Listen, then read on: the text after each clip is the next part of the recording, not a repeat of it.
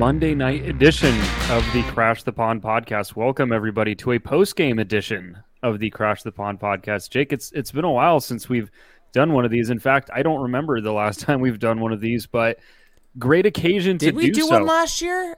Eh, who knows? Who cares? We we might have, but it's a it's a great occasion. The Ducks just won an overtime. Troy Terry getting a beautiful feed on a Jamie Drysdale OT winner. The Ducks coming back in style. Ric- Rickard Rakell tying it up in the third period. So lots to discuss. We've got a we've actually got a ton to talk about. We're gonna try to get you the most important, the most salient information, give you our thoughts on the Ducks' latest moves. The Ducks start of the season. The Ducks are now three games in already. It feels like that happened in a blink. Yeah. The Ducks have another game Tuesday night, so it's just rocking and rolling. Yeah. But how are you feeling right now? You must be you must be on cloud nine a little bit, or or maybe cloud nineteen, perhaps. Yeah, Cloud 19, you know? Um, no, I'm I'm real happy. I mean, the the first week's been interesting. I, I think there's obviously been frustrations that we'll we'll definitely get into at some point in time with the coaching staff that definitely even continued until tonight. And there are obviously big picture issues with this game. This was not a, a good game for the Ducks tonight. They did not play a good game. They did not deserve to be in this game. This was purely a John Gibson game. But I, I think taking a step back for it being the opening week and just kind of looking at it from an entertainment perspective and wanting performances from players and kind of what I've wanted from this year is to, to see performances from the players that I think could have an impact long term and be fun players. And I think that that's what we saw tonight with Trevor Zegras, even though he may not have had the best game ever, he had a good first two periods and kind of got uh, shelled a little bit in the, the third period, but he still was trying stuff. And I think that was fun. And then obviously, I mean, what more can you say about the three on three overtime goal by Jamie Drysdale that was essentially a Troy, Troy Terry doing everything? Coming back, back checking, lifting the stick, making a nice play to exit out of the zone, breaking, then basically going out with the puck, entering the zone with speed, drawing in two defenders, doing a nice little toe drag around Johnny Gaudreau to feed Jamie Drysdale. I mean, that right there is exactly why I've been so high on Troy Terry for so long, and it's because he's he's such a fun player. And the thing about him is is he may have a rap of being like soft on the puck or whatever people want to say, or because he's a smaller framed guy. He he may not be as good defensively because he hasn't hit, but he's quietly one of the best defensive forwards on the entire team. I mean, he, And he might he might be the best. Like, it- Yeah. it's it's between him and maybe two other guys. Yeah, But it, it's It- not a, it's not a long list. A- and the fact that basically that entire play gets set up because of a strong defensive play by Yeah, e- e- e- uh, but that that's a Pavel Datsyuk level play. All right, Is that Easy too much? there, Too much? Easy there. I I I, No, I no, to- I, I just said I, I'm not putting I'm not putting him on that level. I'm just saying like it, it's No, that I- style of play right there. What? I, I, I actually tend to agree with you on that. I just know people are going to immediately push back on, on comments like those. But that is that is the kind of style. Is a great two way player who also has great offensive skill. I mean, what's what's I mean, I think you kind of undersold this play a little bit because Terry makes a great play with the poke check to break up the play with Noah Hanifin cutting in, and then and then puts the puck between Sean Monahan's skates in the defensive True. in his own defensive zone, which is like a highlight reel move, and then marches down the ice and really cerebral play to keep that puck loaded on his forehand and to really sell that he may still end up shooting this puck. And that buys him enough time for Johnny Gaudreau to overcommit. He has to respect that shooting option. And Jamie Drysdale is just wide open. And so he slides it over to him. And, and Drysdale bangs it home. Perfect finish. And that wins the game for the Ducks. So I think to your point, though, on Terry and, and the, the rap that he gets as a defensive player, I think it's because he does a lot of his work with his stick. If you watch if you watch Troy Terry defend, uh, you know it's a lot of you know stick lifts, it's a lot of poke checks, it's a lot of just kind of crafty plays, swashbuckling with that stick. You're not going to see him lay the body and get himself out of position and overcommit. And I think that's why for the for the more old school types, you may not think of him as this this standout defensive presence, but that's exactly what he is. That's what the metrics say. So yeah, there's your Troy Terry love, everybody. We're we're getting it out of the way here early, but I mean, it's Yeah, absolutely I'm- it's absolutely warranted tonight with that play. Yeah, and play him more. I mean, he was one of the lowest forwards for the Ducks in terms of time on ice, outside of the guys that were, were injured and Nick Deslauriers. Uh, and so I think that this Max play shows exactly. Yeah, yeah, yeah exactly. Max Jones and Mason McTavish, the two guys that got hurt. I mean, the only players that played less than him at five on five were Max Comtois, Bo Groulx, and Nick Deslauriers for the guys that didn't get hurt and had to leave the game. And so uh, he should play more. Uh, straight yeah. up, plain and simple. And here's the other thing play him on the penalty kill. Yeah. Like that type of play, like, do you not want someone yeah. who can lift a guy's stick and make that puck gets on a stick? If he's on the PK, no, he's not going to try the behind the, between the legs uh, play on Monahan there to get it out of the zone. If no. he's on the PK, he's going to put that off the boards and get it out, but you have to be able to lift the stick to do that. And, and so it, it's it's such a smart and heady play, and it's something that I, I think it's so important to focus on and why he should be used in more situations when he hasn't been. Well, and so yeah. uh, and and the and the Ducks are really married to the idea of playing Bo on the penalty kill, and it's just like, you know, I well, I just Nick Deslauriers. I, I, why why is Nick Deslauriers out there, right? Yeah, ex- exactly. Like it's because those guys look more like penalty killers. It's the way that they play that I think just again goes more with that old school mentality. Um, anyway, we we'll we'll have some chances, some more chances to talk about that. Let's just do a quick recap of the game, though. Yep, I, go I for it. Like I feel like I've forgotten how to do this. It's been yeah, so long. How many games in a row did we do with this? We did we did oh, like man. two or three seasons. Oh, it was yeah. a lot. I mean, I mean, yeah, there's quite a few of these in the back pocket. I mean, the biggest news though, and this is actually probably where we should start, is the, the news leading up to this game. That that after the Ducks' disastrous loss on Friday against the Minnesota Wild, where they gave up a goal with what was it, eight seconds left in the game, um, with the, the fourth line out on the ice really just a, a, a, terrible effort, I thought, from the Ducks on Friday against Minnesota. Just totally outplayed. Um, and, you know, we're kind of lucky to be in that position to take it to overtime late in the game, a little bit like today.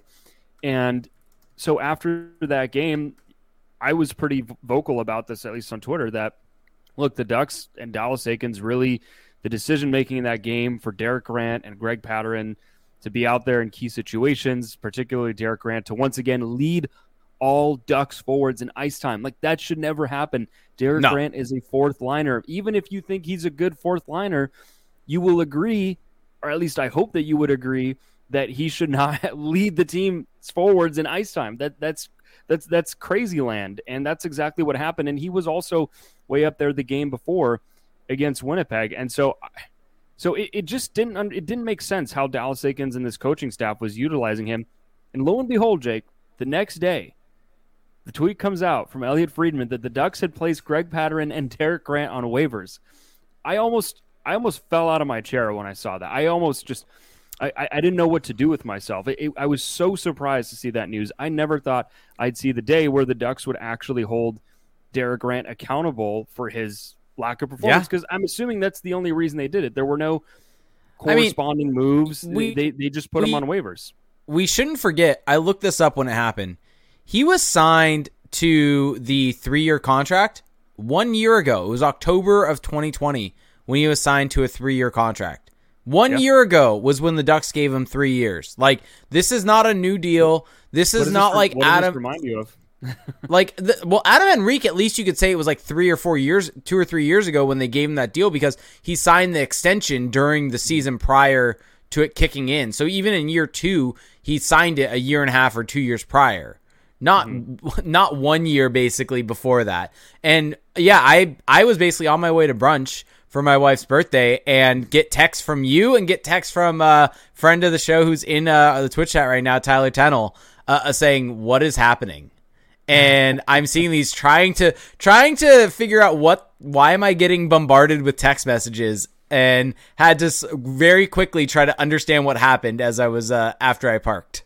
Wow, wow! Just uh, taking time away from your precious brunch to react to the exactly. News. Well, it was it was a shock because again, Derek Grant. I mean, he was the most used forward. He's been a mainstay for Dallas Eakins in his entire tenure as a go-to penalty killer, as a matchup center. Even I mean, think about how crazy that sounds when you look at his when his numbers and the fact that the Ducks have been outchanced, outscored, outshot by significant margins with him on the ice. So it, it was just a complete shock. But also on the flip side, the correct move from the Ducks. That's what yeah. You know, they've they've talked about accountability. They've talked about veterans needing to own up to their uh, bad performances, and I mean that's that's essentially putting your money where your mouth is because you signed Derek Grant to that contract, and now by putting him on waivers, you're essentially saying, we're okay with losing him for absolutely nothing in return. Um, Yeah. after having signed that deal, so that's I was I was impressed Well, by the, the boldness you- of that move. you put out the tweet that really was that hit the nail on the head that Dallas Eakins played this guy the most minutes out of any Ducks forward or Ducks center in the prior game, and then he's put on waivers for anyone to claim for free, and mm-hmm. no one took him. Maybe that shows you something about the thought process of the of Dallas Eakins in terms of how he distributes ice time, and that maybe having a player that no one else wants for free as the guy that you're giving the most minutes to is probably not a good decision long term, and maybe you're missing something here. Well, well, yeah, exactly. It, it's my point that I was making was well, if if if what the if the if, what the pro Grant crowd says is true, that Derek Grant is this excellent, you know, two way force, and that he's a matchup guy who's a face off ace, then why did nobody else want him? Not one. Nobody else wanted him. And so I think that that just says everything you need to know. And I don't think it's about his contract. His contract isn't really prohibitive. No. It's Maybe- 1.5 mil. If you wanted to get him and put him back on waivers and he wasn't claimed, he'd get bur- you could bury him and have it's like 200k remaining on your cap. It's negligible. Right. And I mean, sure, it is early in the season. Maybe teams aren't looking to add centers yet. But look, again, if he's that valuable, someone will want him. That is the theory. And I think that the theory was uh, disproven. So Yeah. then waivers clear on Sunday, as we found out, as you and I were sipping on. Oh wait, Beers. I, I had one. I had one more point that I Oh, wanted to make okay. about about Derek Grant. Um, one kind of prevailing thought that I think both you and I have had on this is this almost felt like the like management taking away one of Dallas Eakins' tools, and Uh, yeah. maybe the, the the fact that he played the most minutes in that game. I feel like if this hadn't happened, Derek Grant would have still been in the lineup and still played significant minutes tonight, and he very well might be in the lineup again tomorrow because he was not removed from the roster. He's and still in on the, roster. Ducks He had- still could play. injuries tonight. So Yeah. It, like if jo- if Jones and Steel can't play, then Grant and or Jones and uh, uh, McTavish can't play, then Steel and Grant will be in the lineup tomorrow, which is fine. Like if he's the the thirteenth forward, fourteenth forward, it's not the end of the world. But I this almost felt like it was management kind of stepping in and saying we need to take away this player from you because you clearly don't know how to manage him and manage your roster with him in there. And I, I think that while it's a minor thing, and while it's not this big change that's going to help impact the future of the franchise, this is this goes along with what Bob Murray told all the beat writers about starting the rebuild mm-hmm. and kind of that change has to happen. And and that's what this is. This is a minor thing, but it goes in line with it. It's a finally a step in the right direction, I think, that pushes them towards uh, a rebuild. Understanding wasting a roster spot on Derek Grant is not useful for this team long term. What does he like genuinely? What does he do for this team help that helps them long term? he kills he kills penalties. and I don't know Like, but- if that helps long term. But Like, is Derek does. Grant is Derek Grant playing better? And neither of us are high on that uh, are that high on Sam Steel. But is Derek Grant playing better than having Sam Steel play for the long term outlook of this franchise? Well, that's the thing. You'd at least rather see what what Steel can do Mm-hmm. than just Yep. see what you already know what Grant's going to be. So yeah, I mean, it, it felt like they were taking Eakins' favorite toy away and saying, "Nope, you don't get to play with this anymore." Now, Yep. And and also I- Pateryn Pateryn Pateryn going out allows Mahura to come in. So the Pateryn thing is is has actually gotten weirder the more I've thought about it. So Greg Pateryn, Okay, hit me hit me with it. he made the team out of camp. He made the team surprisingly. We thought that, you know, I mean, he made it over Jacob Larsson. You know, Simon Benoit didn't make it. Um, Cody Curran didn't make it. And keep in mind that Greg Pateryn is a right handed shot. And the Ducks were playing him on the left side on the third pairing. And Dallas Eakins talked about this today in his media availability. He said that he felt bad for Pateryn, that they basically put him in a bad spot playing on his off wing. And it's like, hmm, that sounds that this sounds like a similar situation to things we've seen in the Yeah. past. Um, Yeah. And so I I mean I think that that's that's a fine move by the coach trying to take some of the heat off of the player.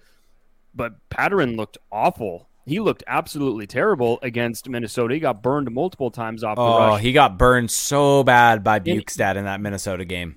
So I think waiving him, and he actually went down to San Diego. Grant didn't, but waiving him is the correct decision. But it begs the question: if Dallas Eakins knew that that was such a tough spot for him, if he knew that playing on the on his off wing was this going to be this challenge for a guy who, by the way, has bounced around a little bit, whose numbers are just, I mean, they're they're not great when you look at what he actually how he impacts play on ice. If you look at the last three years of his career, so if he knew all of that, then why was he on the team? Like why why was he put in this position in the first place? It's just it's a little baffling. I mean, I don't fully trust that what he said is actually like the whole story.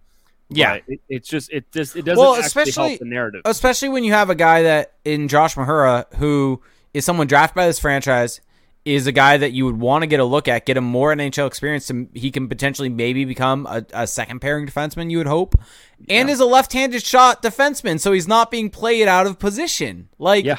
this isn't that hard. I, I yeah. just I don't understand this, this is like overarching take with uh with Dallas Eakins is why does everything have to be made so difficult?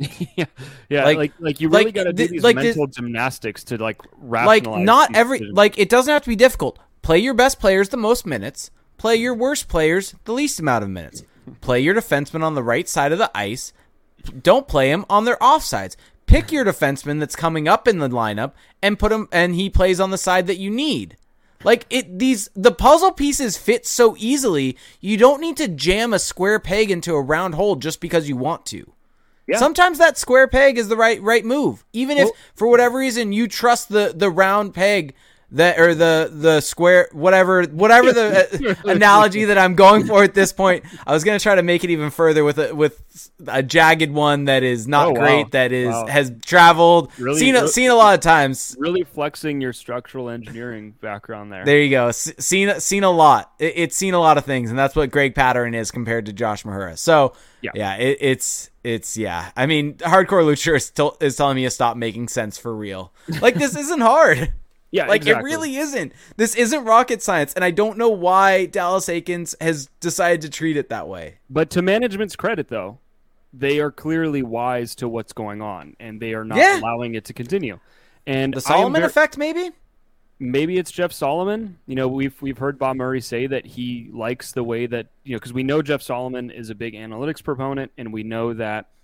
Well, at least that's what we've heard. Like we don't actually know how he works day to day, but that's what we've heard we have to put some stock in that. And Bob has said he likes the way that Solomon communicates it, and that's a big factor for him. And look, the stats certainly don't paint a bright picture of either Grant or Pateryn. And if we are to believe that Solomon uses those and looks at them, then maybe this was like a kind of a test with Grant. It's like, hey, okay, I am not in favor of this player being high usage, so go ahead and play him as much as you want, see what happens, and then get back to me.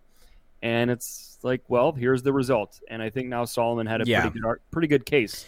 Um, yeah, it, it uh, yeah, I do. I think you're kind of spot on there. It this felt like they gave Dallas Eakins the leash to play the guys he wanted to. It feels like the Moneyball. first two games of the season.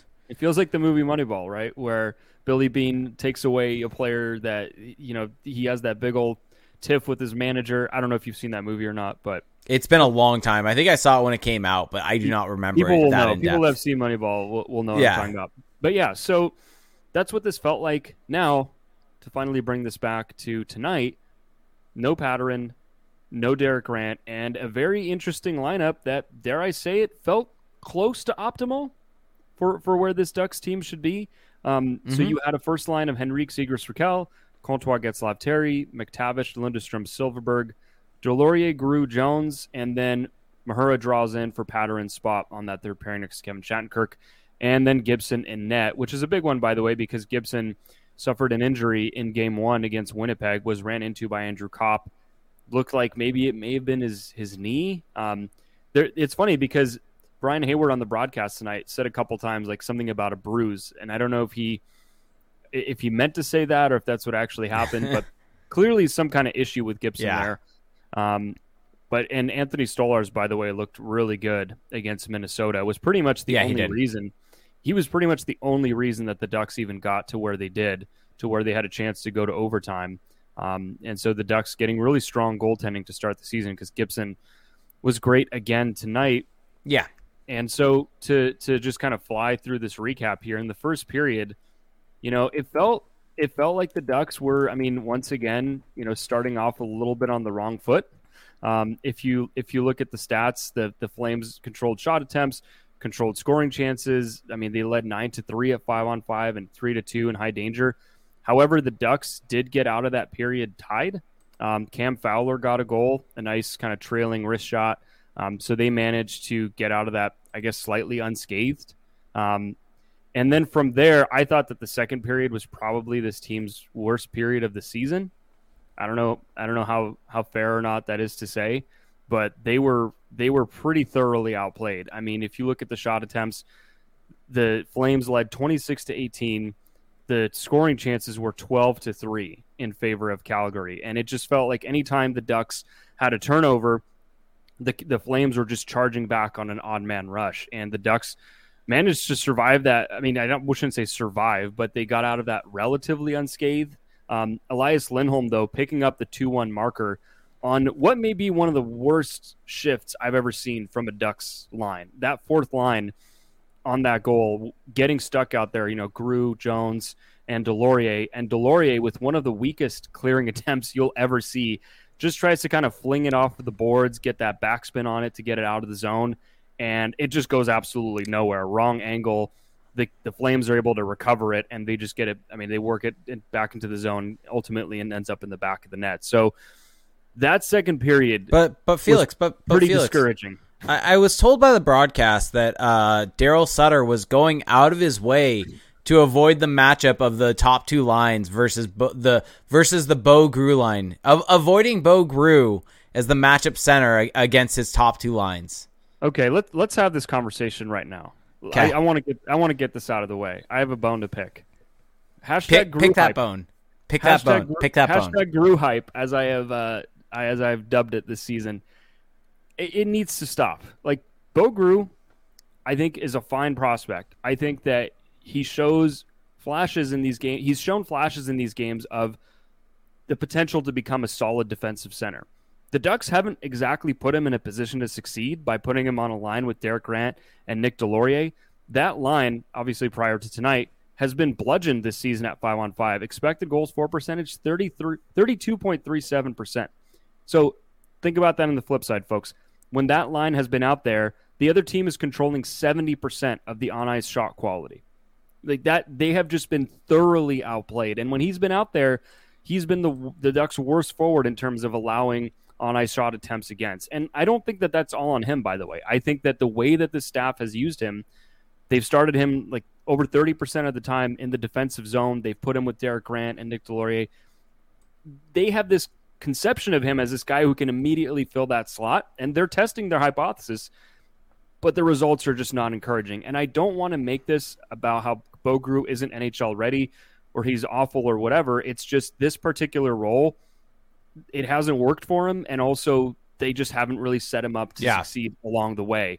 Now, I also don't think he's looked particularly great. I mean, he's had, like I said, okay moments, but that's really all they've been. Like, I haven't seen a ton of skill. I think his skating is, I mean, it, it's not like a he, weakness, but it's not really a strength. Either. I think he's a fine he's a fine fourth line center in the NHL right now. Yeah. If you put him with guys uh, more defensively responsible fourth liners to go along with him. If, for instance, he was centering, let's say, Sam Steel and Max Jones, I think that's a perfectly fine and acceptable fourth yep. line. But when yep. you pair him with guys, for instance, like he had been the last two games, like Nick Deslauriers and Derek Grant, who are black holes for for both offense and defense, they're they're absolutely god awful. It's not going to be successful. And even tonight, with I mean, tonight's a little bit of a different story. I think partially due to the fact the in, with yeah. injuries. But e- even when it was Deslauriers, Groulx, uh, uh, Jones, the numbers weren't great. And I've had up on the screen, by the way, throughout all of this, kind of the game recaps, both from uh, MoneyPuck and from Natural Stat Trick. So go support them. Great stat sites.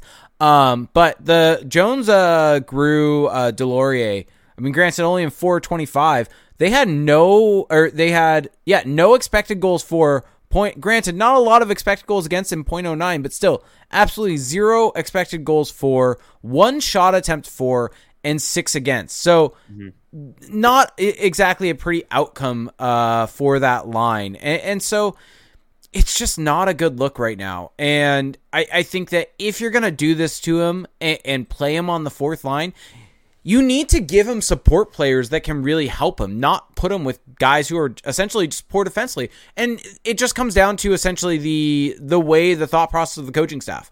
And, mm-hmm. and we we've talked about this in depth at various points in time, honestly, about um essentially that Derek Grant, just because he's kind of a bigger body and he hasn't really even hit that much, but and just because he's good at faceoff no. doesn't mean he's good defensively. Just because Nick Deslauriers skates around a bunch and hits guys doesn't mean he's good defensively. You yeah. could even argue with Nick Deslauriers, he's worse defensively because of that, because you can't hit a guy if you don't if you have the puck. Mm-hmm. And, yeah. and, so you need to give him support. And so you're I think you're spot on with he's being put in a position to fail.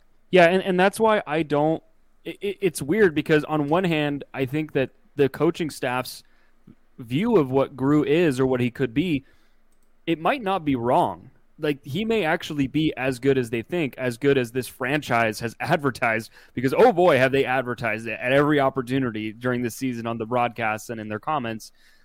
But the problem with that is it's overshadowed by their by their completely inaccurate ass- assessments of Grant and Deslauriers. So you know what I forgot we, about till right now oh, I keep going. Just, sorry. Just, just to round that out, I was just yeah, yeah. say we might not even know anything about Groulx so far, like just beyond the eye test, because I don't know how much stock we can put in these numbers. But I will also say the numbers are the numbers. Like it, it's the same thing with Drysdale last year. It's like, yeah, we have this idea of this player, and he may be great, but the facts are the facts, and they're just not super encouraging. It's a small sample. We don't want to go overboard with it, but there's been a lot of hype around Groulx and I think it's important to point out like what the just totally unbiased data points have to say. You were yeah. saying. So I've been messing around as you've been talking on the screen, you know, distracting people as you're talking with uh, the RAPM charts uh, from Evolving Hockey. Oh, yeah. um, and I forgot that Derek Grant breaks the axis negatively. Yeah, yeah, he does. in, yes, in shot attempts against. I forgot that he was that bad where you have to change the y axis and standard deviations to four to be able to see just how bad Derek Grant is. Yeah. Like, yeah. Says it he's all, been that bad at, ble- at bleeding though. shot attempts against. Yeah. Matchup center. But, uh, so, okay. yeah, getting, getting back to how we got to this point um talking about the the matchup and so we we had just gotten through the what would have been the second goal for yep. for the Calgary Flames Yep. So now bring it back. Let's just finish out this recap because this is, I think, now the fun part begins. I would say. Yes. I still don't think that the Ducks had a strong third period. I thought that they looked a little sharper overall. I, I thought that there was a little more glimmer of offense in this period, at least from an eye test perspective. The Ducks still got badly outshot attempted, eighteen to nine. Same thing, out outscoring chance. I don't know if that's a word. Um, they picked up their most scoring chances of the game in that period, though, with five um, and you know managed to muster a little more offense than they had showed up to that point. And really, it's it's the fact that they managed to survive. They killed some penalties. Bo Groulx being out there with Isac Lundestrom, and I thought they looked okay. It was interesting because the Ducks uh, penalty kill was so passive. Like they were just allowing, oh, it was really passive. They were allowing Calgary to work, and you could almost see the wheels turn their head like mid shift. Like, okay, we should actually start pressing up a bit more. It's funny because that's what Calgary was doing to Anaheim in the first period. The Ducks were struggling on the power play because Calgary was giving them no time or space, and that was actually at one point Calgary was outchancing uh, Anaheim while it was on the power play, which is not really what you want. But on the equalizer, so after Anaheim manages to survive that storm, I got to say where this all starts to me is in the defensive zone.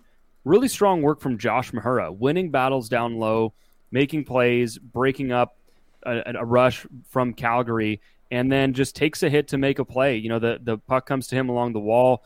He gets slammed, but he, he manages to just kind of touch it up the ice, gets it up to Rakell, and then they just work their way into the offensive zone. Henrique stops up as he crosses the blue line, dishes it off to Rakell, and just a perfect shot from Rakell. Beautiful release. Like Rickard Rakell has one of the nicest releases in the NHL. Doesn't mean he's one of the, you know, he's going to score the most goal in the NHL, but just from a stylistic standpoint, he's got a nice shot to, to see. It's just so fluid. It's got that nice yeah. long that nice long follow through. It's it was great to see low blocker, and that would tie the game up with seven minutes left. And, and I think kind of what this period showed from the Ducks is I think they they allowed more chances against, which which is kind of shown when you're looking at expected goals with 1.33 uh, expected goals against. But I think even though their expected goal for total wasn't significantly higher than other periods of time at, at 0.53 versus 0.54 in the second period, um, I, I think that they did a good job of getting up on the rush, and that doesn't always reflect in shot attempts with No. like Zegras. I mean, Zegras tried to basically fake a between the legs pass. How do you feel about that, by the way? Because I I, had, absolutely love it. I had people saying to me, "Oh, too fancy, should have shot it." I don't care. Who Well, cares? Okay, but but but take your take your cap entertainment cap off for just half a second. So that play, Trevor Zegras comes in on the wing, and I think he had Comtois on the left side, or maybe in Henrique. Either way, it doesn't totally matter. But he goes between the legs to fake the passing option to try to get Gaudreau to bite, and then then he goes for the pass on his backhand, and I think it actually did work. I think he got Gaudreau to go down, but then he just he just failed to execute the pass after that. So I, I think that people always want to see a shot there if it doesn't work out because they assume that a shot, as long even if it goes in the goalie's chest and has absolutely no chance of going in, that that's a better outcome. I think Trevor Zegras having the confidence to make Yeah. the play that, that he thought was going to have the highest chance of success, like that that's what you want to see out of him. You don't here- want to take that out of his game. Here's the thing. It depends on the player and depends on the situation, depends on a lot of things. I, I think with it being Trevor Zegras, first off, sports are entertainment. Like that that is first and foremost here in terms of uh, understanding my opinion on this situation. Sports or entertainment. Players out there having fun, doing things like this, both successfully and unsuccessfully, is better for the game than it is hurtful for the game. Zegras trying a Michigan goal again or Michigan attempt again Worst and almost period. scoring is better for is better for hockey than not because one day he's gonna score. What if he if he scores on or He sets up this goal? now. He may have. He No, may but if he- if- times.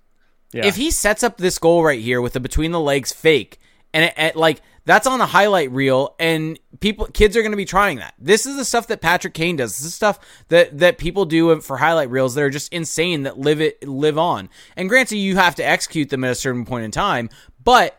With, with that being said, it's entertainment, so why not if you can do it? And I think it depends on the player. Like if that was Max Comtois, I would say just shoot it because this is an issue that I mean maybe if we just want to kind of dive into other players as, as we're walk uh, going through this game, Max Comtois has had an issue where he has not been shooting the puck enough this season. No. he, he hasn't, and that was a big concern coming off of last season where if you looked at his numbers, he did not shoot the puck a significant amount last season. And a lot of his success was derived from uh, a high shooting percentage, from being in good spots, getting set up by Trevor Zegras, a lot of things like that that he- and he is a aren't necessarily completely. Sus- yeah, but I don't know if he's like a twenty per- some odd percent finisher No. throughout the course of an eighty-two I mean, game season. No one really is. And- No, and so my my thing in the offseason for him was he was going to need to uh, up his shooting volume, and the issue is he's passing up golden opportunities to shoot. And so with a guy like Comtois, where that's where he's going to make his money is shooting the puck, I would be concerned with him uh, trying to make a, a pass is compared to shoot. Trevor Zegras, on the other hand, is a guy that's going to set up plenty of goals for other people. I'm completely fine with it. And so maybe you could say it's a double standard I'm having here, and sure, I like fine that I Well, am. different different players, different skill sets, different Yeah. different strengths and weaknesses. And I think to round out on Zegras, that's that's his bread and butter. He is a born playmaker. That's- Deception, deception, That's, deception. what he, that that's his elite game breaking skill. Like there's nothing wrong with him leaning into that. Um, we know he has a great shot too, but I think that that's ultimately what's going to allow him to be a difference maker in the NHL is his passing Like, ability. Max Comtois at five on five had three shot attempts tonight, and now granted, two of them were in high danger spots, which allowed him to though. lead the team in a, eh, lead him or lead the team in individual expected goals.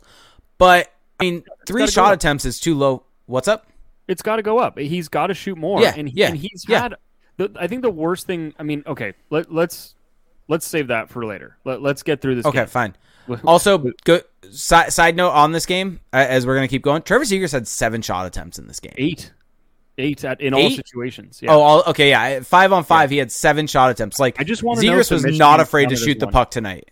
no, he wasn't. It had to because no, it had to. Yeah, I think it did. Well, because he was he was taking shots from bad angles. He was he was taking shots that maybe you know didn't have the highest chance of success, but he was getting pucks on net. And it's kind of funny that yeah, I know that people are frustrated he didn't shoot there. I think he could have scored if he had shot, but it's it's the fact that the, people are kind of overlooking that he played a a pretty s- solid game, like just from that kind of old school perspective of hey, get shots on net, get pucks in deep. He was doing he was breaking up plays down low defensively.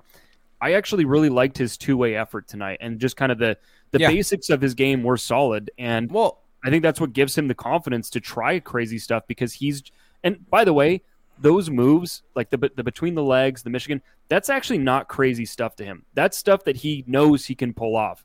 So I think when people see a guy like like that trying it, they think, "Oh, he's he's way out of pocket. You know, this is just too crazy, too fancy." For a guy like him, that may actually be a high success rate play. So don't just write it off because it's not something you see other guys do. Um, Yeah, anyway, exactly. there's and there's my I mean, li- like you said on the on Zegras shooting the puck, seven shot attempts, four at five at five on five. The next closest duck at five on five, there were a bunch of them had three. yeah. So he had four shot attempts more than the closest guy, and so that goes to show you just uh, how much he was looking to shoot the puck tonight and, and get the pucks on. You know on who was net shooting the puck a lot tonight? Uh, Ryan Getzlaff, who, Yeah. who who may actually fulfill the, the the the promise this season of shooting more. I think he may Yeah. actually do it because he's been firing pucks on net. Um, So anyway, let, let's finish this recap though, and then we'll. I think we may have to take a break. Um, yes, but yeah, so I mean, the Ducks tie it up, and they once again, I would call it hanging on uh, to to get to overtime. Um, I think one thing that I know infuriated you is that with 8.3 seconds left, Oh, God, or 7.3, offensive zone draw, or no, eight, 18.3 seconds. Um, the Ducks have a chance to win the game. Really, I mean, they have a chance to to win the draw and try to get a chance. They put out the third line essentially uh, with I think two centers. They put out Groulx. they put out. Groulx, Lundestrom, and Silfverberg. Silverberg. yeah, and you have issues with that decision. here's my issues. Uh, The logic that they would give would be we just lost a game in the final 10 seconds. We don't want that to happen again. Blah, blah, blah, blah, blah, blah, blah. Here's the issue with that. If this was a defensive zone draw, sure, I get it. Do that, mitigate the risk, do whatever you need to do. You have an offensive zone draw. Put out your best offensive players. Give yourself a chance to win the game in regulation. This is a divisional opponent. If you really do want, as a coaching staff, because at the end of the day, management has said uh, about the rebuild, but that's a that's a management decision, not a coaching decision. Coaches are going to try to win every game, Yep. and so if you're really trying to win every game, put out Zegras, put out Rakell, put out Getzlaf if you want. Put out Ter- like put out the, your skilled players. Put out put out the guys that can score a goal. Like Lundestrom, Groulx, Silfverberg is getting uh is putting them out there to play for three on three overtime. Now, granted, they got two points, but this is the It's, it's, situation. it's a very risk averse move. It's a very risk averse move, and the fact that you're playing, like I said, a divisional opponent. If you really do think that maybe you have a chance, which I, you and I both agree is not actually the case, but maybe you have a chance of of getting the third spot, getting uh, pushing for that two points where they can't get one is the way to go here. And, and so instead of you getting two points and Calgary getting none, Calgary got one point, so it's a one point difference. Like this is not going to like make or break the season for either of these teams, and so it, it, it's the accumulation of these decisions. And at the end of the day, the impact of that decision is not huge. Like that's not going to necessarily. I don't think that with 30 seconds left, offensive zone draw, the Ducks were going to allow them to come down and score. I don't necessarily think the Ducks would have scored either if they put out those players. But it's more so the mentality and the philo- or philosophical uh, issues that I have with the coaching staff, and that they're trying to not lose games instead of trying to win games. Yeah, I mean, I can understand it. I mean, I understand it, and I think you do too, which is that they Yeah. just lost in the dying seconds of last game, and they just didn't want that to happen again.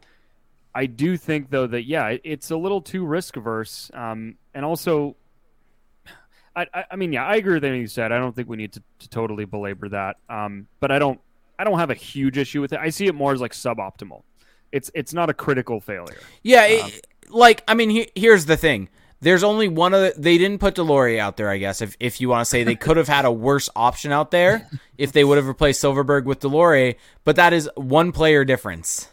Yeah, and how much better is Groulx than So- Dory right now? We don't know. So True. Yeah.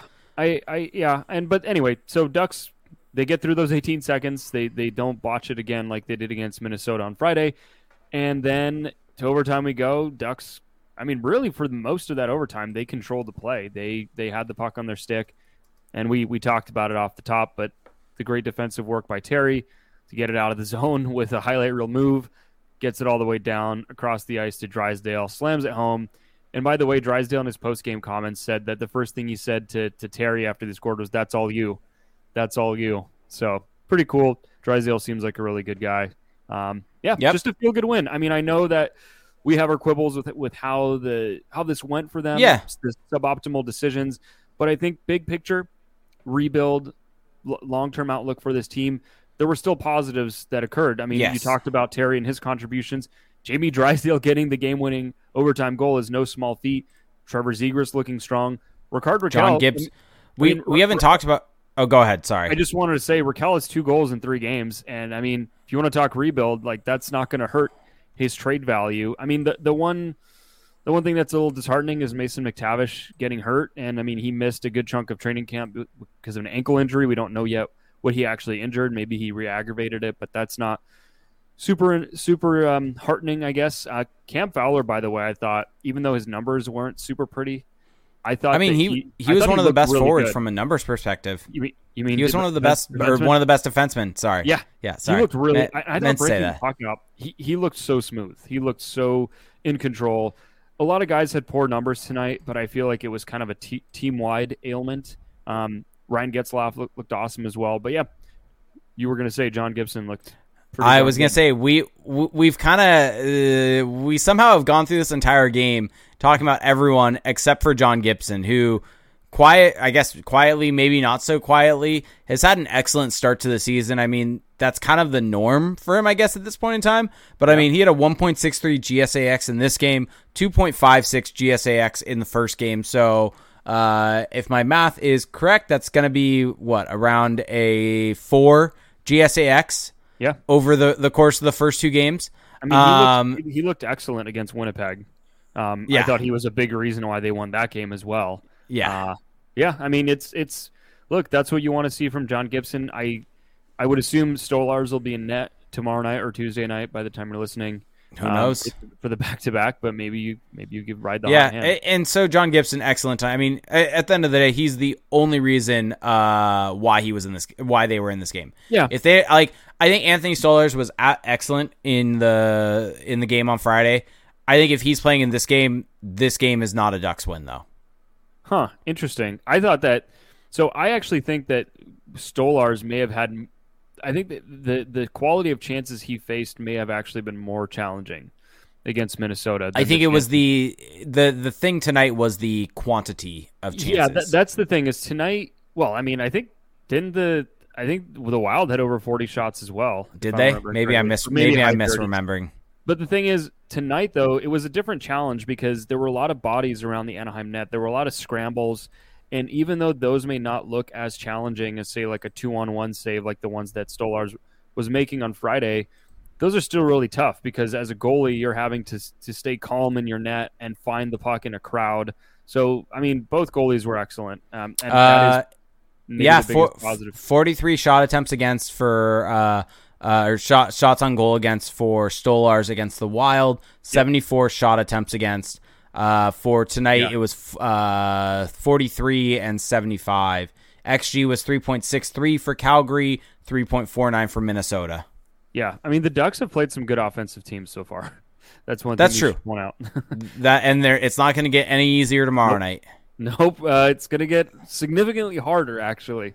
Yeah, um, so yeah. we need to get a word in from our sponsor though before we continue as we're we're chugging along on this podcast. So yep. uh, we'll wrap up this game afterwards and get into some more topics and then eventually some questions. So before we do that, this podcast is brought to you by Mack Weldon, one of our favorites. So you're a busy guy or girl, uh, so stop thinking or so stop thinking about what to wear and just embrace the radically efficient Mack Weldon Daily Wear System. The Daily Wear System is a selection of clothes rooted in smart design, made with performance fabrics, and built to work together. From breathable t-shirts and polos to stylish button-up. Uh, button ups and shorts, and underwear and beyond. Uh, Mack Weldon makes it easy for you to dress for work, leisure, and play, or wherever your summer takes you. So, Felix, what are some of your favorite Mack Weldon uh, gear? because they they've been ha- they've been kind enough to send us some stuff over the what is it over a year now? I think that Yeah. they've been a sponsor of this show.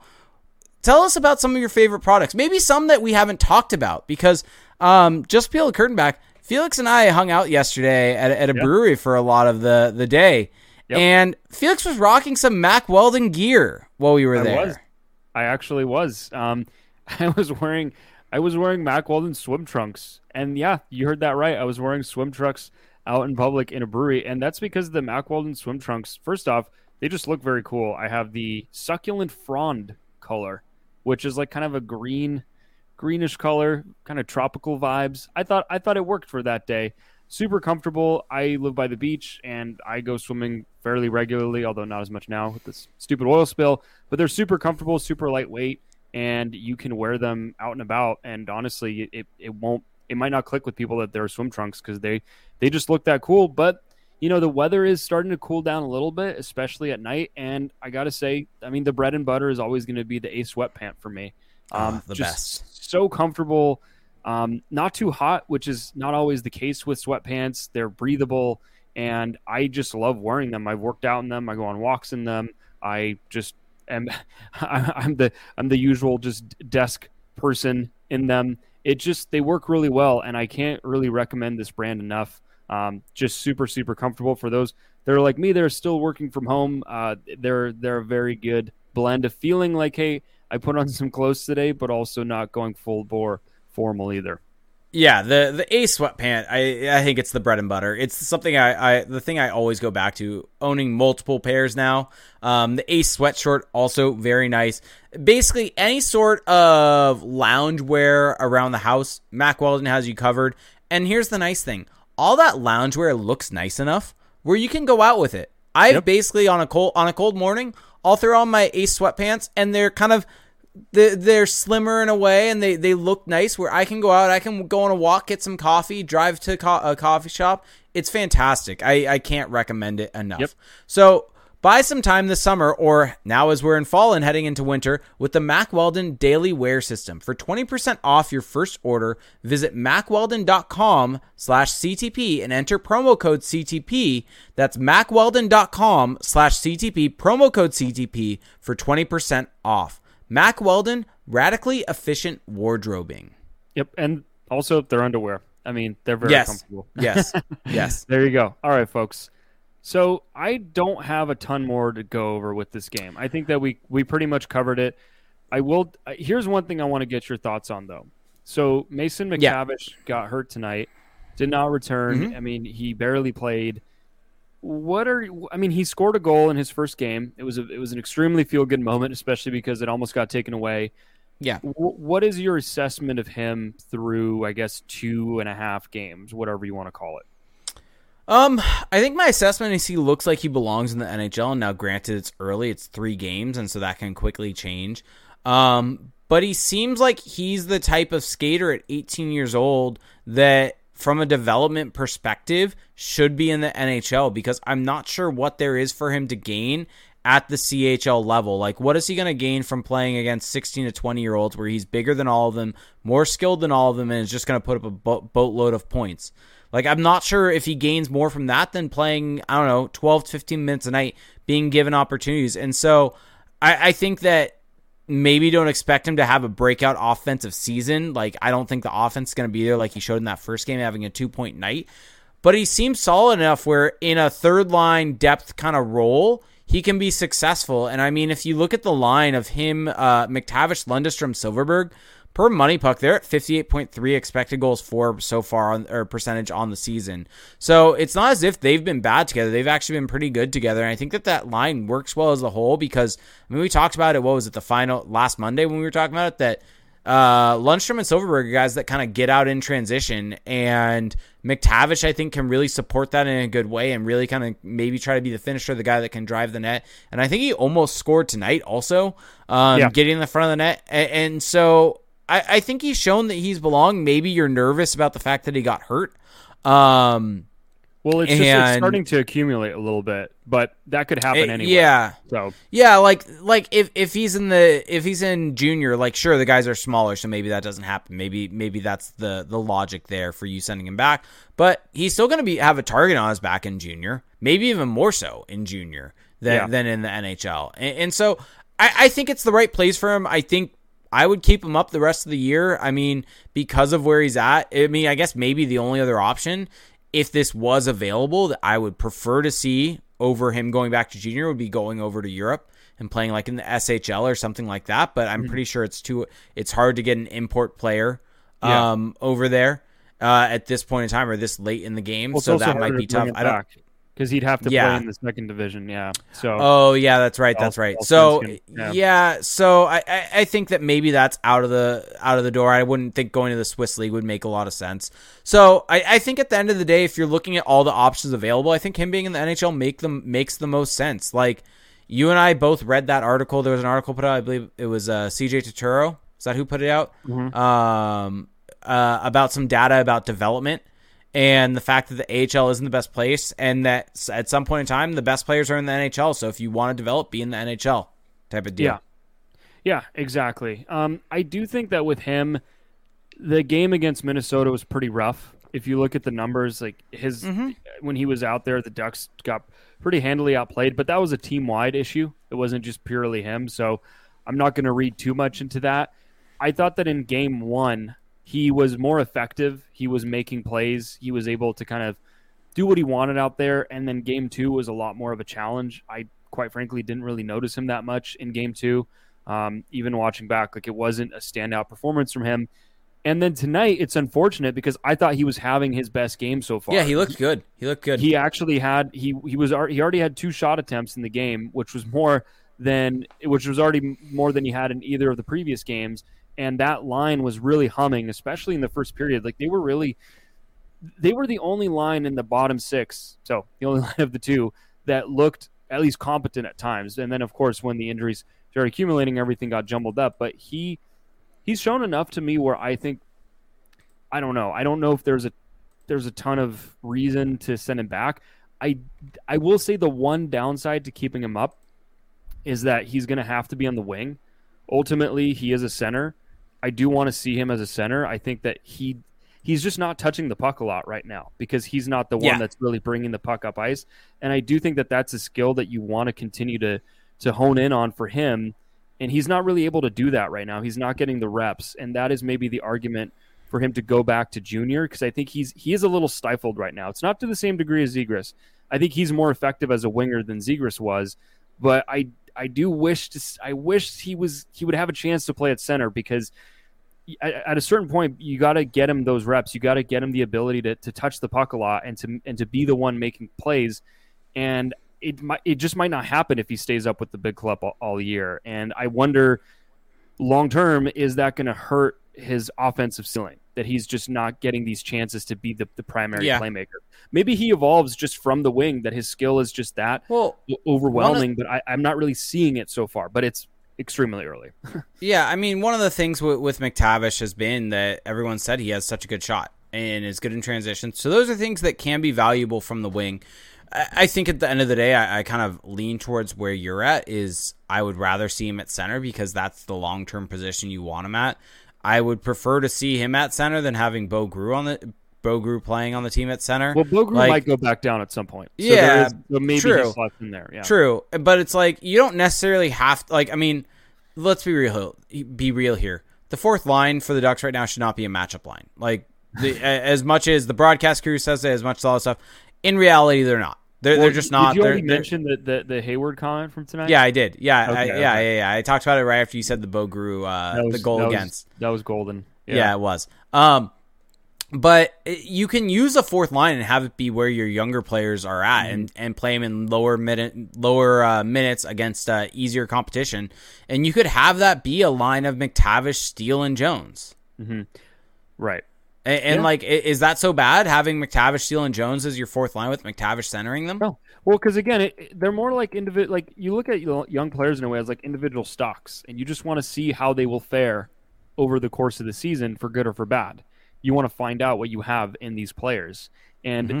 you're just not getting any long term value from those veteran guys as much Yeah. as uh, as much as we're being fed uh, a different story. Okay, Yeah. here here's something. This is this is the last thing I want to ask you about before maybe we get into questions, unless you have Okay. something else. Uh, I think just maybe briefly uh, saying so. Yeah, the the scores for the games: Ducks beat the Jets. Uh, oh, we probably well, no, should no, actually so, so I, I have Oh. a topic for you. Okay, like, I have sorry, go I want to ask you about. Go for you it then. Buy, do you buy or sell the narrative that the Ducks power play is just rejuvenated? I'm ha- I'm happy you brought this up because I was legitimately just about to bring up the fact that we probably should talk about the power play. No, yeah, that, Um, that's where I, that's where I've been I've been itching to ask you about this because this has been a narrative now that's that's going strong. Is that the Ducks power play is reinvigorated? They they interviewed Geoff Ward before the game asking about that. So, do you think it's actually that the Ducks power play is that much better, or what do you make of it? So you want some numbers? Because I got some numbers. I do, I do. All right. So so here's where that. And I think the key thing, and we probably should just say this at the top with all of the numbers we're saying. Small sample. it's a small sample size. So we're talking in uh, this is two games, so this does not include tonight's game. I'm on Yeah. evolving hockey. Um, so it does not include tonight's game, which granted they scored and they did get some chances, so it may fall in line with this. Well, But we, the Ducks make one thing clear though about tonight. They Yeah. scored with like maybe two seconds left on the power play, and they were looking awful up to that point. Oh, they, were had a couple of them, but they did they did have some chances. So here are the numbers. Um, last season for the Ducks, um, and I feel like we said this before. It wasn't a good power play, like no doubt, but it wasn't as bad as it it. It, the results ended up being their expected goals for per 60 ended up at 6.56 expected goals for per 60 which i think was like worse in the league but not significantly so um, so far this season, they're at 13.24 expected goals for per 60. So they're generating uh, essentially double the amount of expected goals per 60. And just so everyone knows, because it's a rate stat, the the sample sure there's sample size, so as you gain more of it, it can affect it. And but they're on the same scale, and so you can do a straight comparison and say by that rate, the Ducks are doubling their chances on the power play than they were previously. Yeah, yeah. So so Nacho, you're looking at evolving hockey.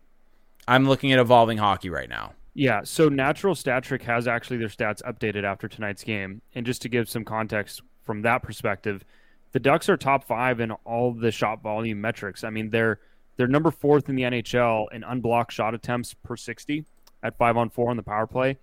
And in terms of expected goals, so different different model from the one Evolving uses, but still sheds a little light. They're sixth now at 9.39, right behind the Maple Leafs. Yeah, So yeah. Their their their power play right now has the second most expected goals for per sixty uh, per evolving hockey's model. Yeah, exactly. So I think that you look at all of that, and although I think that it hasn't looked pretty at times, particularly tonight, it does feel like they at least have. I hate to use this buzzword, but an identity. Like it looks as though they have an actual plan, and or even just a good plan. What I've noticed, so the first unit with Zegras, a lot more passing, a lot more cross ice movement, and just trying to set up kind of that perfect shot. And then with the second unit, which where you've got Fowler and Shattenkirk, they're just blasting away. They're just getting shot on after shot. And I think that that's good because at least you can get right into your sets Different as soon looks. as the puck drops. Yeah. And so uh, it's worked for them so far. I thought tonight was a little bit of a step back. I know that they scored. I know that they scored, but I really don't think they were looking that good. Yeah, And- ju- and that's- just for reference, They're going to have to adjust Sorry. as they see different PK units. Yeah. For reference, the best power play in the league last year from an expected goals four per sixty was the Maple Leafs at eight point eight three. Yeah. Uh, expected goals four per sixty on the power play. So the Ducks are at thirteen right uh, right now. And so also FYI, so the the Ducks uh, power play last year was at 6.56 expected goals four per 60. That was 17th in the league. So even though the results weren't there and they weren't finishing the chances, they were generating the shots and the the quality there. It just wasn't going in and I think part of that has to do with it was a 50 what was it? 56 game season last year? Is Yeah. that right? Yep. So, um, so I, I think the results didn't necessarily reflect where they were at. But with that being said, the actual process is better this year, and the results are better also as a result. And- and so the thing is, um, I think it's good to I see. the- yeah, and, and I think that the results could be even better. I think that one of the frustrations with that first unit is that Max Comtois just hasn't been good on the power play, and it was very apparent on Friday that he was just. I hate to say this, but it just seemed like he was overthinking out there. He was passing up shot shooting opportunities. He was trying to create passing lanes when they just weren't there. Um, just really forcing the issue and, and really trying to get a play that just wasn't available to him. And I think where Max Comtois is at his best, for him personally, is when he's getting shots on net, when he's getting in tight, and when he's keeping things rather simple. There are some guys that you you don't say that quite the same, but with with him, I think it's particularly true. And they had opportunities to get even better chances. The puck would get on his stick. They would have a nice little build up, and then he would just botch it. I mean, to, for lack of a better word, he would just send it uh, to the wrong person or in, into into coverage. Right, it just wasn't working. And tonight you saw even that again. He at one point he was getting pressured in the offensive zone on the power play, and he just flings it back to, to absolutely no one in the duck zone. And John Gibson has to come out to play it, and he has to come out like way far out because it, it went diagonally. The pass went diagonally. So I don't really know what's going on with Max Comtois so far. I don't know. I don't think that this is like, you know, a, a death knell or anything like that. I think he's he's going to be fine. But it's just, I I wish that they would take a little bit of the playmaking responsibilities out of his hands, at least yeah. for now, because he is he's been a Wait, bit of. A here's a question. Here's a question. So the if we're maybe looking to modify the power plays, mm-hmm. let's say, yeah, would you? So the first unit right now is Zegras, Rakell, Getzlaf, Comtois, mm-hmm. and uh, Drysdale. Drysdale. right? Yep. Second I mean, I unit. Have, I have the swap. Second unit. Set, yeah, second unit is Fowler, Shattenkirk, and it was Terry, uh, Henrique, and then who was the, was the final person? I think Silfverberg's been McTa- out there too. Yeah, yeah, yeah, yeah, I think I think that they took McTavish off the unit and put Terry out there instead. Yeah, I would. I, I think that was the swap tonight. I would put Henrique in for Comtois in the first unit. I think Henrique. I think Comtois can really benefit from watching Henrique work on that unit because I think that he can fill that role of kind of like that bumper who's just making really simple plays mm-hmm. but keeping plays alive and getting shots when they're there. And then at some point you work Comtois back in because Henrique to me is the archetype that uh, Comtois can fill. And but for the time being, if you want it to work, if you want to benefit from these great passes that Ryan Getzlaf and Trevor Zegras are making, then get a guy out there who can keep the chains moving. Mm-hmm. Yeah, because it feels like all Max Comtois was trying to do on that power play is stand in front of the net and put a stick there for Trevor Zegras to bank the puck off yeah. of, which, when it works, is great. But if the mm-hmm. goalie reads it right, it's an in tight chance that the goalie has a great read on and can't and has an easy save to make. Well, I, I, think he's and, not and even so, doing that right now. I think the problem is he's not doing that. He's trying to be like a playmaker, and he's just not that. So yeah, yeah, yeah. No, that's fair. That's fair. Yeah, I, I think that's a good swap, and I think that gives Comtois. I mean, you still have that that second unit. Yes, they they kind of blast the puck, but that actually might work well with Comtois to get him yep. confidence because there will be rebounds lying around for him to it'll find. Be a simpler game out there. I think it'll be easier for him to keep up, just like yep. in terms of uh, reading the play, reading and reacting.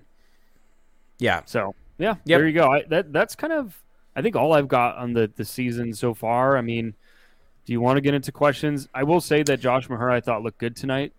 I think that he's yeah. Num- numbers weren't numbers weren't great, but I think that's an overall, like you said, team issue more mm-hmm. so than a the than a him issue. I think first game back looked good, had a nice crisp first pass when needed. Did get hemmed in his zone a couple times, which yeah. which led to those bad stats against. But uh, yeah, um, so here, I got this question. Christian Charbonneau, who's a good friend of the show, uh, patron in Discord a bunch, had a question, uh, so wanted to get it answered. So he said, uh, "Pod question: uh, If Stolarz continues to play at the at a high level, how much more expendable does that make Gibson? Also worth noting, Stolarz does have some pedigree as a former second round pick.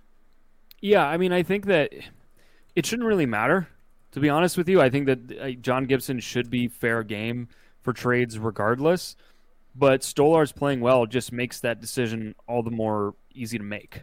Um, but I think that for the front office, it might make it easier. But I, I would be totally open to trading Gibson, regardless uh, of of how the the other goalie's playing.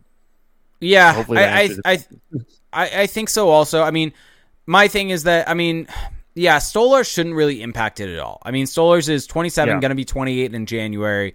He's not exactly someone that you have for your long term plan. Maybe if you you want to make sure that you have someone in place to to play the bulk of the minutes, maybe that makes it easier. But I also think that you could always in the Gibson trade get a goalie back. Uh, Uh, you can get like you can get a goalie pretty easily. Look at how easily Colorado was able to get Darcy Kuemper. Like Yep. it, it's not that hard to find one out there, honestly, right now. Not a high end one, but you can find one to fill that role. So I, I don't think Stolarz playing at a high level makes it any different. I mean, maybe like you said, from a management perspective, maybe it's easier to communicate that to the fan base, saying, "Hey, we have this guy that's on fire." It makes it easier to move Gibson, and, Yeah, and from a PR from from a PR perspective, it's easier. I think from an actual roster management perspective, it doesn't do anything though. I do want to ask you a couple things now that Okay. they've come to mind. What is your most pleasant surprise of the season so far? Most pleasant surprise of the season so far? That's a good question. I mean, we're three games in, and there are a lot of frustrations with playing time, so that's definitely not it. Which we didn't even really let's- get. let's We, we didn't even in here. we didn't even really get into that. Um, I'm gonna go with Silfverberg's play. Um, he really looks good out there. He looks like he's kind of found his game again after having a bit of a rough season last year, and a lot of it, as we kind of come to found out, was was due to the hip. And it seems like he's kind of found his good. form in the off. Yeah, he's found his form in the offense zone. Last year was good defensively, but the offensive zone was really where he fell off, which makes sense if you have a hip issue. The a big part of the game is transition now, and if you have a hip injury, that really limits your ability to to get yourself up to speed. Defensively, he's just such a smart player that he's gonna be able to thrive no matter what. But you're able to see what he can do in the offensive zone still, even as he's entering or is in his 30s. And uh, he's a good player. And, and I think it's good to see. It's nice to see after the fact that we heard that he had hip injuries for a year and a half, basically, and finally was able to get surgery to fix it. So let's go with that as my pleasant surprise. Okay, okay. I will. I will stay.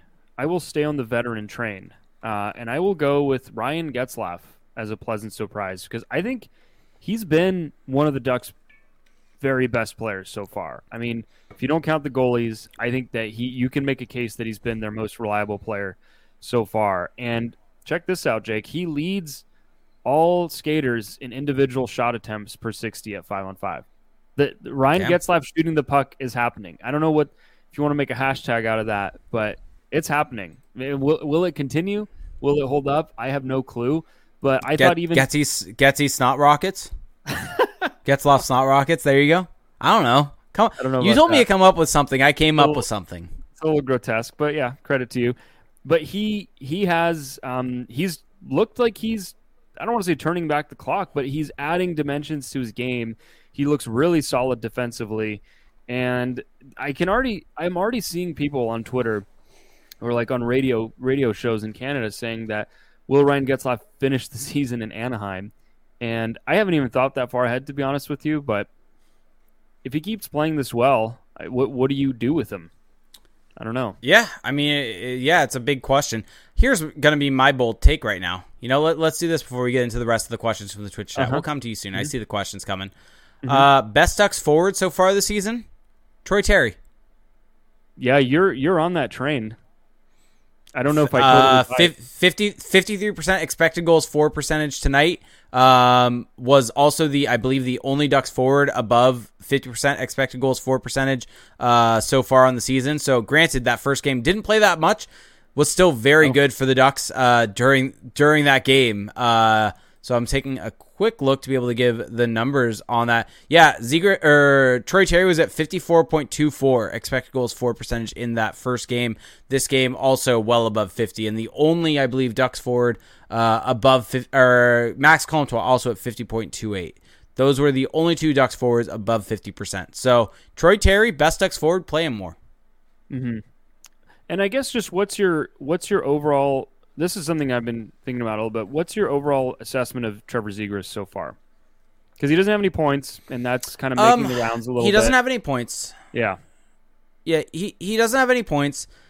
I think the issue that's happened is that he just hasn't been played enough, and, and I think that that's the biggest thing here. And sure, the the broadcast once again parroted the the idea of that. Of course, he's not going to play. There were so many penalties, except you can. Like it's such a disingenuous argument because we can look at stats at five on five and see that he still didn't play at five on five. Tonight he did. And I think tonight, hopefully this is a sign of things to come. He played significant amount of ice time both at five on five and in all situations at five on five. He had, let me see, 1452, which was second on the team for centers behind Ryan Getzlaf. So Getzlaf, Zegras, your two top centers for minutes, completely fine. All situations, uh, 1830, once again, right behind Ryan Getzlaf at 1843. So I, I think that tonight's a much better sign, but obviously injuries, lots of things kind of impacting that.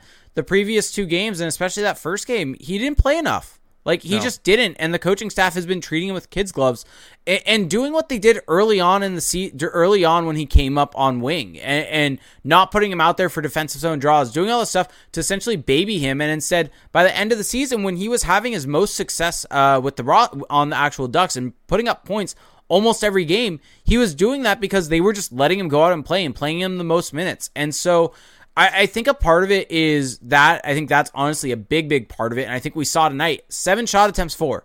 If he has a, that type of night again where he has seven shot attempts, four, he's going to find the back of the net. Like that's yeah. just going to happen.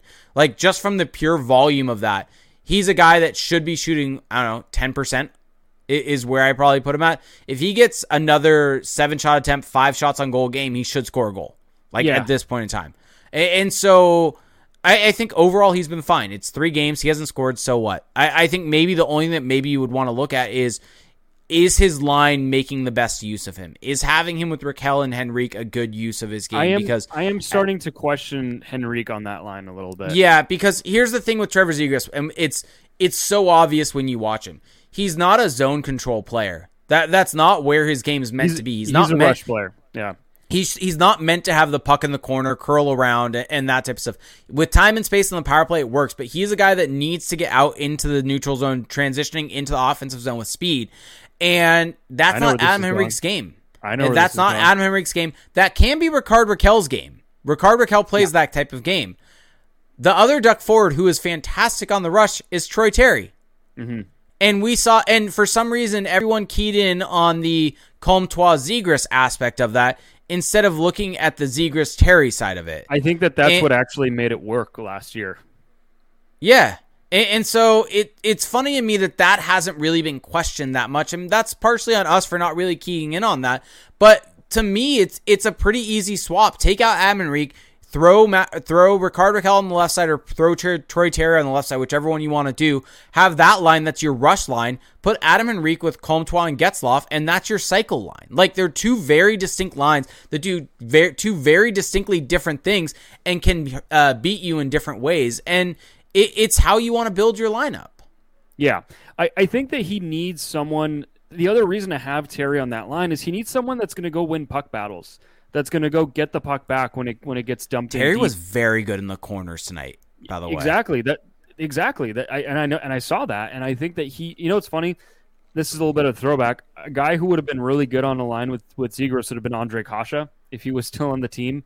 Just a yeah. guy, a guy who's going to be a puck hound, who's going to just throw the puck on net every opportunity. Who's and then with Terry specifically, cerebral enough to I think keep up with Zegras and and keep up with those great passes but but be able to get control back of the puck. I feel like when well, when they dump it in or when a, a defenseman dumps it in, they're not a great forechecking line, and that's I think that that's taking you're leaving money on the table with Zegras if you're not getting him the puck as much as you possibly can, and that's going to be part of his own apprenticeship is is being able to win those battles in the forecheck and not purely relying on getting out and transition, getting out on the rush. He's going to have to develop that cycle element to his game but I yeah I do think I do think that Troy Terry would be kind of like the perfect addition. Another guy that I think could work would be Jakob Silfverberg, just because he mm-hmm. he he brings what these things I'm talking about to a lesser degree, more so on the forechecking aspect. But I think they need a, a bit more of a puck hound on that line, and I I think Adam Henrique.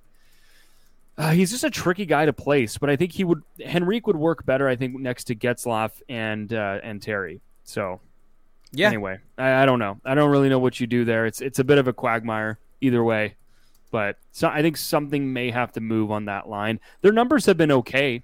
Like they're playing fine, and maybe our, our perception is skewed a little bit because they just haven't scored yet. But they're gonna they, there there may be a little shakeup that has to happen there at some point. Yep. And we're saying that uh, after they were fine tonight, by the way. yeah, it's just more so it, you, you kind of look at the way they played and you're like, I something should change. Something has to to be modified slightly. I mean, Rickard Rakell scored, but I, there are better ways to optimize this lineup to get more offense out I of think, it. I, I, mean, think the idea uh, is if you want to maximize Trevor Zegras, you may need to at, get someone who can well, work with at, him a little better. At the end of the day, 1.51 expected goals for is just not enough. Yeah, like you can like, do, you can do better. Yeah, and, and I think that's where where I'm coming from with this. And I mean that I mean the Ducks just just kind of and granted the first game couple the first game didn't have a whole lot of five on five ice time, almost uh, a full period of special teams play with only 39-32 at five on five, but they were at 1.07 expected goals for in that game against the Wild, 0.89 expected goals for and then uh, against the Flames, 1.51 expected goals for at five on five. So they've struggled at five on five to create offense. So this is where uh, something has to give, something has to change to be able to create more offense. And so uh, that that's I think the biggest thing. So by the way, uh, update on Mason McTavish leg injury, and so lower so ruled a lower body injury, and it just doesn't. I mean, it doesn't sound awesome. Just reading some of the comments here, but it definitely is that it. I mean, we don't know if it's the ankle, but we have it narrowed down to leg injury, which just isn't uh, isn't awesome news. So hopefully he'll be able to get back into yeah. the lineup. But bit of a weird start to so, the season for Mason McTavish. Yeah, so let's start getting into some questions though. So we got a bunch in Twitch. Yep. I've scrolled up, so I'll see them as I'm going. But for those of you watching on YouTube, yes, we're on YouTube, youtube.com youtube.com slash crash the pond where you can like and subscribe to our channel like all the videos there. It helps out a bunch. Comment on the videos if you have something to say. I will monitor it so i will see your comments. I will respond to it. I'll see them don't worry guys. Or if you're listening on your favorite podcast services the real fun thing is we do this show each and every time at twitch.tv slash crash the pond where most times we're live at 8 p.m on mon- every monday. Um except when there's a game and it will be a post game. And for the next two weeks, I will not be here. It will be Felix and CJ, so you'll get to enjoy that the next two weeks. The production value might fall off a little bit. We'll the see. Inmates, but if you want to run the asylum, yeah, the actual inmates are running the asylum. Uh, but you can watch all of that at twitch.tv slash crashpond where you can help support the show. If you have Amazon Prime, you get one free Twitch Prime gaming sub each and every month. You do have to hit that subscribe button. After 30 days, you get special emotes, emotes in the chat, special badges next to your name, and you help support the show and you can do that just like and we have a lot right now to get through uh we have olaf is berserker resub for six months lewis resub for 37 months he said i've been sub for nick ritchie months uh shout out to uh, to lewis uh, that guy bob that guy Bobsky resub for 11 months, saying Terry's kind of good. Darko Theory resub for 6 months. Terry making Johnny Hockey review his defensive game. Uh, Chicken uh, Taco Salad resub for 2 months. Uh, Kampafu resub for 25 months. D Elder Time, our good friend Dan, Dan Elder, resub for 9 months. Uh, Play Sanity has subscribed for the first time. And our good friend Science Cat 108 Jess uh, gifted out 5 subs yet again, like clockwork. Nice. Thanks, Jess. Nice. We love you. Um, so betting five five five said uh, earlier on he had a question. He couldn't stick around for the rest of the game, but do you think the Ducks could slash would flip Stolarz for anything? So not taking the side of wanting to trade Gibson, but instead, would the Ducks flip Stolarz? I think it makes a lot of sense. I mean, if if Anthony Stolarz continues to play well, if you do not plan on on trading John Gibson at least for now, if you could flip Anthony Stolarz at the deadline, you know, for I mean, what what could you possibly get from like a third round pick? If, if like what's what's his maximum yeah. value? Like if, I don't yeah. think you can get a second rounder, but yeah, if you can turn a guy that you picked up as a UFA into uh, a mid a mid round draft pick, like that's that's good value, and you still have Lukas Dostal in the pipeline, and that doesn't completely rule out trading John Gibson down the line either. So yeah, I think that that's that might be something they're thinking about. Who knows? yep, yep. Uh, let's see. Uh, our good friend Bonnie Littergirl said, "Why did Deslauriers and Lucic fight? Was there an impetus for it?" So at that point in the game, the Ducks were getting like that. That was when I think they had just gotten scored on, if I'm not mistaken, and they were getting outplayed like pretty, that. pretty badly. And I think you know Deslauriers trying to turn the tide, trying to you know fire up the the boys a little bit, and uh, I mean I would assume that that's why that that's what it seemed to be at the at that point in the game. Yep. And then Rakell's goatee said, and this is, I think, the biggest question for you. I think this might be the toughest question you'll have. Who is the biggest, the best, or the Ducks' biggest addition by subtraction? Derek Grant or Jacob Larsson? Ooh, ooh, that is a that is a tough one, but there is an easy way to figure it out. It's Derek Grant, just given the fact of how much Dallas Eakins has been rolling him out this season. You're you're cutting down so many minutes that are just totally lost. So I'm going to say Yeah. Derek Grant, and that's not saying that, that's not nothing by the way, because Jacob Larsson is equally terrible in his own way. Um, but it's just the fact that Derek Grant plays so damn much. Yeah, exactly. Although Jacob Larsson still played a lot. Yeah, but look, Derek Grant was like a de facto number one center through through two games. So Uh, yeah, true. Uh, M Young said, "Question: Who from the Gulls?" And by the way, M Young put in our chat earlier. If you see anyone in a Sam Steel 25th anniversary jer- jer- jersey tomorrow at the Oilers game, that is him. So anyone would else that, going that be number that- a number thirty? Wait, what was his number? Thirty four. Number thirty four. Sam some- Steel. Oh, some- gro- gross. something like that? Thirty Wow. I, I feel Uh, bad. who- I feel bad for Jamie Drysdale. Who from the Gulls do you think has the best chance of getting called up and sticking with the team and holds a roster spot? And all said, and who do you think we see first? Kodie Curran, big booming shot, or Jacob Perreault? I don't know, man. I'm pretty. It, it, it's tough right now on Kodie Curran Island. I, I, I don't know if we're ever going to see. I don't know if when we're ever going to see Wow. Kodie Curran make it. Um, I have, I have, I mean, I'm still going to hold out hope that he makes it one day. Um, I'm trying to be an optimist here. You know, the likeliest to get called up probably Sam Carrick. If I'm Yeah. perfectly Let's honest, be real. yeah. I don't know. Yeah. I, I have I have the answer for you. It's going to be uh, Derek Grant will get sent down, and that will be him. You think Derek Grant gets sent down? He's going to have to go mean- on waivers again. No, he won't. Really? You Well, get I mean, ten games so- or thirty days on the roster. Okay, that's right. That's right. Okay. Yeah, there you go. So once he plays ten games or is on the roster for thirty days, which I guess this counts as one day so far, two days. I think Yeah. is where where we're at of, Yeah. of him being on the roster. So yeah, um, I mean, Uh, let's see. Young, li- likeliest young player. I mean, at some point, maybe Volkov will come back up. yeah, I think Volkov Volkov might come back up. I mean, with Yeah. these injuries, we'll probably see some somebody recalled. Yeah, I mean, I think Jones is not going to play tomorrow either. So Yeah, and who knows? Oh, we didn't even talk about it. Lindholm also got hurt. I think he did come back though. Oh, he did. Okay. I'll, I'll double check while you. Yeah. Uh, Ginger Wolf said, question, uh, and then I'll take this one. Reverse retro rumors. What do we want to see this time? So, aren't there rumors that the, it's not going to be this year, but they're going to bring it back for next season? Yeah. What do you want to see? Uh, can we just keep the same reverse retro jersey because it was beautiful? I mean, I kind of want to see something different, just because why not? More jerseys. I guess I don't know. I want Original- my original no, but I want no, but I want to see that jersey. No, I want to see that jersey in person on the ice, though. That's Mm-hmm. the issue is that we got two games with that jersey. No fans ever in the building to see that jersey. Yeah. Like Yeah. that's why I'm like, just give me the same damn jersey. Let me let me wear my jersey to a game where the Ducks are wearing that jersey. Fair enough. Fair enough. Like, come on, give me- at least give me that. At least give me that. And um, let's see. Uh oh, we somehow just got spam in our chat, which is fun. I'll, I'll so clean that Lin- up in a Lindholm did not play in overtime, by the way. Okay, So- he did not. Um, yeah. So yeah, the Ducks can just put Grant on waivers. By the way, whenever they want to, he just doesn't require waivers now uh, to be sent down until uh, basically the ten games or thirty days has passed. Mm-hmm. And so that's a oh, I just had double audio. Whoops. Um. All right. So anything else? Because I have a wrestling question that I'll get to. I'm trying to mod our chat, so I'll let you you go because we have some spam in the chat right now. It's trying to clean it out. Let, let me go for what? Do, is there a question?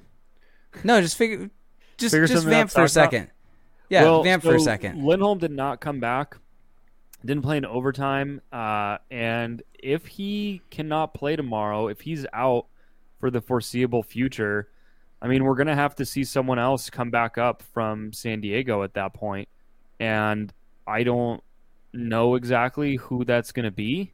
Um, there's, you know, in terms of the left left side defenseman, there's going to be there's quite a few options that the Ducks could go with. Um, I'm assuming Greg Pateryn is not one of them now. If the if Dallas Eakins' uh, reasoning is to be believed, my guess, my guess would be that we're going to see Jacob Larsson back.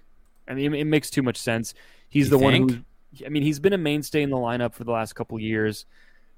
I mean, is is Axel Andersson going to come? Is Simon? I mean, Simon Simon Benoit got called up today, um, so maybe he is the one who draws in tomorrow. I mean, I would assume that that was that would be him. If uh, if Lindholm, I mean, is, Benoit is. Benoit's a right hand shot, so maybe no, not. isn't he a lefty? I'm pretty sure he's a lefty. God, I yeah, you're right. I always make this mistake with uh, Simon Benoit. I don't. it, it legitimately. I feel like I always think he's a right hand shot, but he's a left hand no, shot. he's a lefty. think. Yeah, so I would assume that Benoit comes in, but if Lindholm is out long term, who else comes up? That is the bigger question. I'm gonna go with Larsson. I mean, that's who I'm putting my money on. I don't trust them to ever give Kodie Curran a chance at this point. I mean, they could they could sign Hutton also to a, a contract. They could, but he's not even he's not even with San Diego anymore. So Yeah. Oh, he's not. He left the no, Gulls. They, I they, he they released him. I- he, was- he was released from PTO. Yeah, Ah. yeah. That, that that. kind of flew under the radar. But I mean, I don't think it'll be Brendan Guhle. I feel like that ship has just totally sailed now. Ooh, I Um, actually no. I'd like to see Brendan Guhle. Well, I mean, you would think that it would make sense to give him a look. Give him a right? Like, shot. at, at some point, you kind of want to find out, see a little more from him. Uh, let's face it, it'll it'll be Brogan Rafferty, despite him being a right-handed shot. You know. He's the he's the most recent signing. There you go. All right, so we'll end with this. Felix, you can you can take a step back. Our good friend NJ Devils fan 08 always or NJ Devils fan 68 always comes through for me saying thoughts on the Brian versus Suzuki match. The fact that this match, Felix, you should check this out. If you want a match that actually shows the uh, professional wrestling making it look like a sporting competition as compared to entertainment, that is what this was. It was hard hitting. It was amazing. And the fact that it was just on YouTube was insane. It if you're at all interested in professional wrestling, go check go check it out on YouTube. YouTube uh, AEW and Inner Circle versus American Top Team. Fun. I actually like it. American Top Team. Uh, Dan Lambert's been entertaining for me. Felix, this will actually intrigue you being a UFC fan. They've brought in the American Top Team, and Dan Lambert's cutting promo, and they have Jorge Masvidal. They had uh, uh, I can't remember his name. One of the like big old heavyweight fighters in a match this past week. It was fun. Okay, okay, I believe you. Um, Junior Dos Santos. Okay, there you go. Do you? Yeah. So I mean, it's yeah, it was a fun time. I don't care, um, but but good for you. I'm happy for you. Yeah. Oh yeah, and Paige VanZant's there. She's not even a UFC fighter anymore. She's in bare knuckle. Bare, bare knuckle fighting. Yeah, All right. So time to wrap this thing up. I believe so. I feel like we could go on for another hour, but you know, it, it is eleven. Oh, we we de- yeah. Didn't didn't we say that we were gonna keep this like forty five minutes? forty-five minute pod. Yep, yep. But it's we have three games to talk about. It just we could not. I we went from we went from no games for three months to now three games. Yeah, I know it's a lot to talk about, and I mean it's pretty fun. We don't have to wait that much longer for the next game. The Ducks will be playing uh, Tuesday night against Edmonton, which get a look at the Oilers. And Speaking of which, will be a watch along. will it? Yes. Oh, that's that's news to me. No, it's not. That's news. It to should me. not be. It should not be news to you. This is the thing. You have a calendar with all this written down, but that that calendar doesn't get shared with me. Felix, So- look at your look at your Google Calendar. I'm looking pretty terrible right now. Felix, look at your. Okay, now. Sh- do Oh, I need to open up my Google Calendar and show my me? screen? Are you gonna share your show show chat? show my share my screen. Let's let's see. Uh, Uh, you're you're just raking me through the coals now, or over the I, coals. I'm trying to figure out a way I can do this without showing any of our emails. But you are invited to Ducks at Edmonton watch along tomorrow from six to nine p.m. Felix, wow, you're just really. Gmail invite, Google Calendar invite. Why are you trying to destroy my credibility? because I actually went ahead and was organized this month. Why are you trying to destroy my credibility? Um, okay, well, yeah. So we're doing a watch along. Yeah, check that out, folks. it's happening. Um, okay, let's uh let's let's wrap this thing up. I think it's time before some other damning information about my lack of uh, conscientiousness comes out here. Um, ways you can support the show if you enjoyed what we did here tonight. if you, Jake is just broken. I think I broke Jake. you did. Oh, okay. If you enjoy what we do on this show and you want to support it, yeah. Now Yeegs in our chat asking what's in the emails. Show the email. Reveal the emails.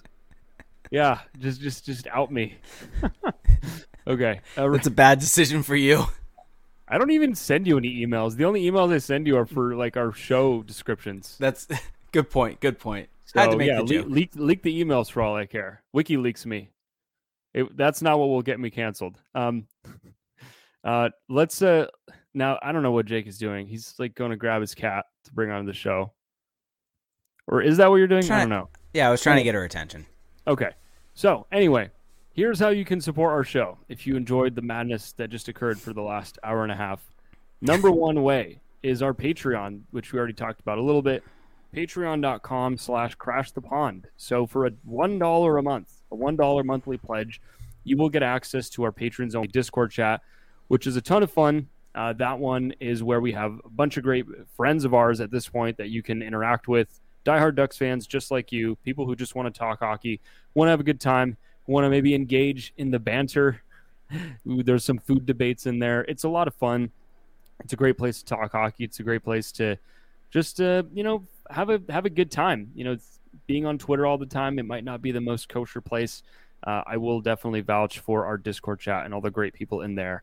Um, now, for five dollars a month, you get access to that chat. You also get access to two bonus episodes a month. And so on those shows, we'll go more in depth, maybe on league wide topics. We'll do rankings, we'll do awards predictions, we'll we'll do a bunch of different things. Um, of course, we may go more in depth on different Ducks topics as well.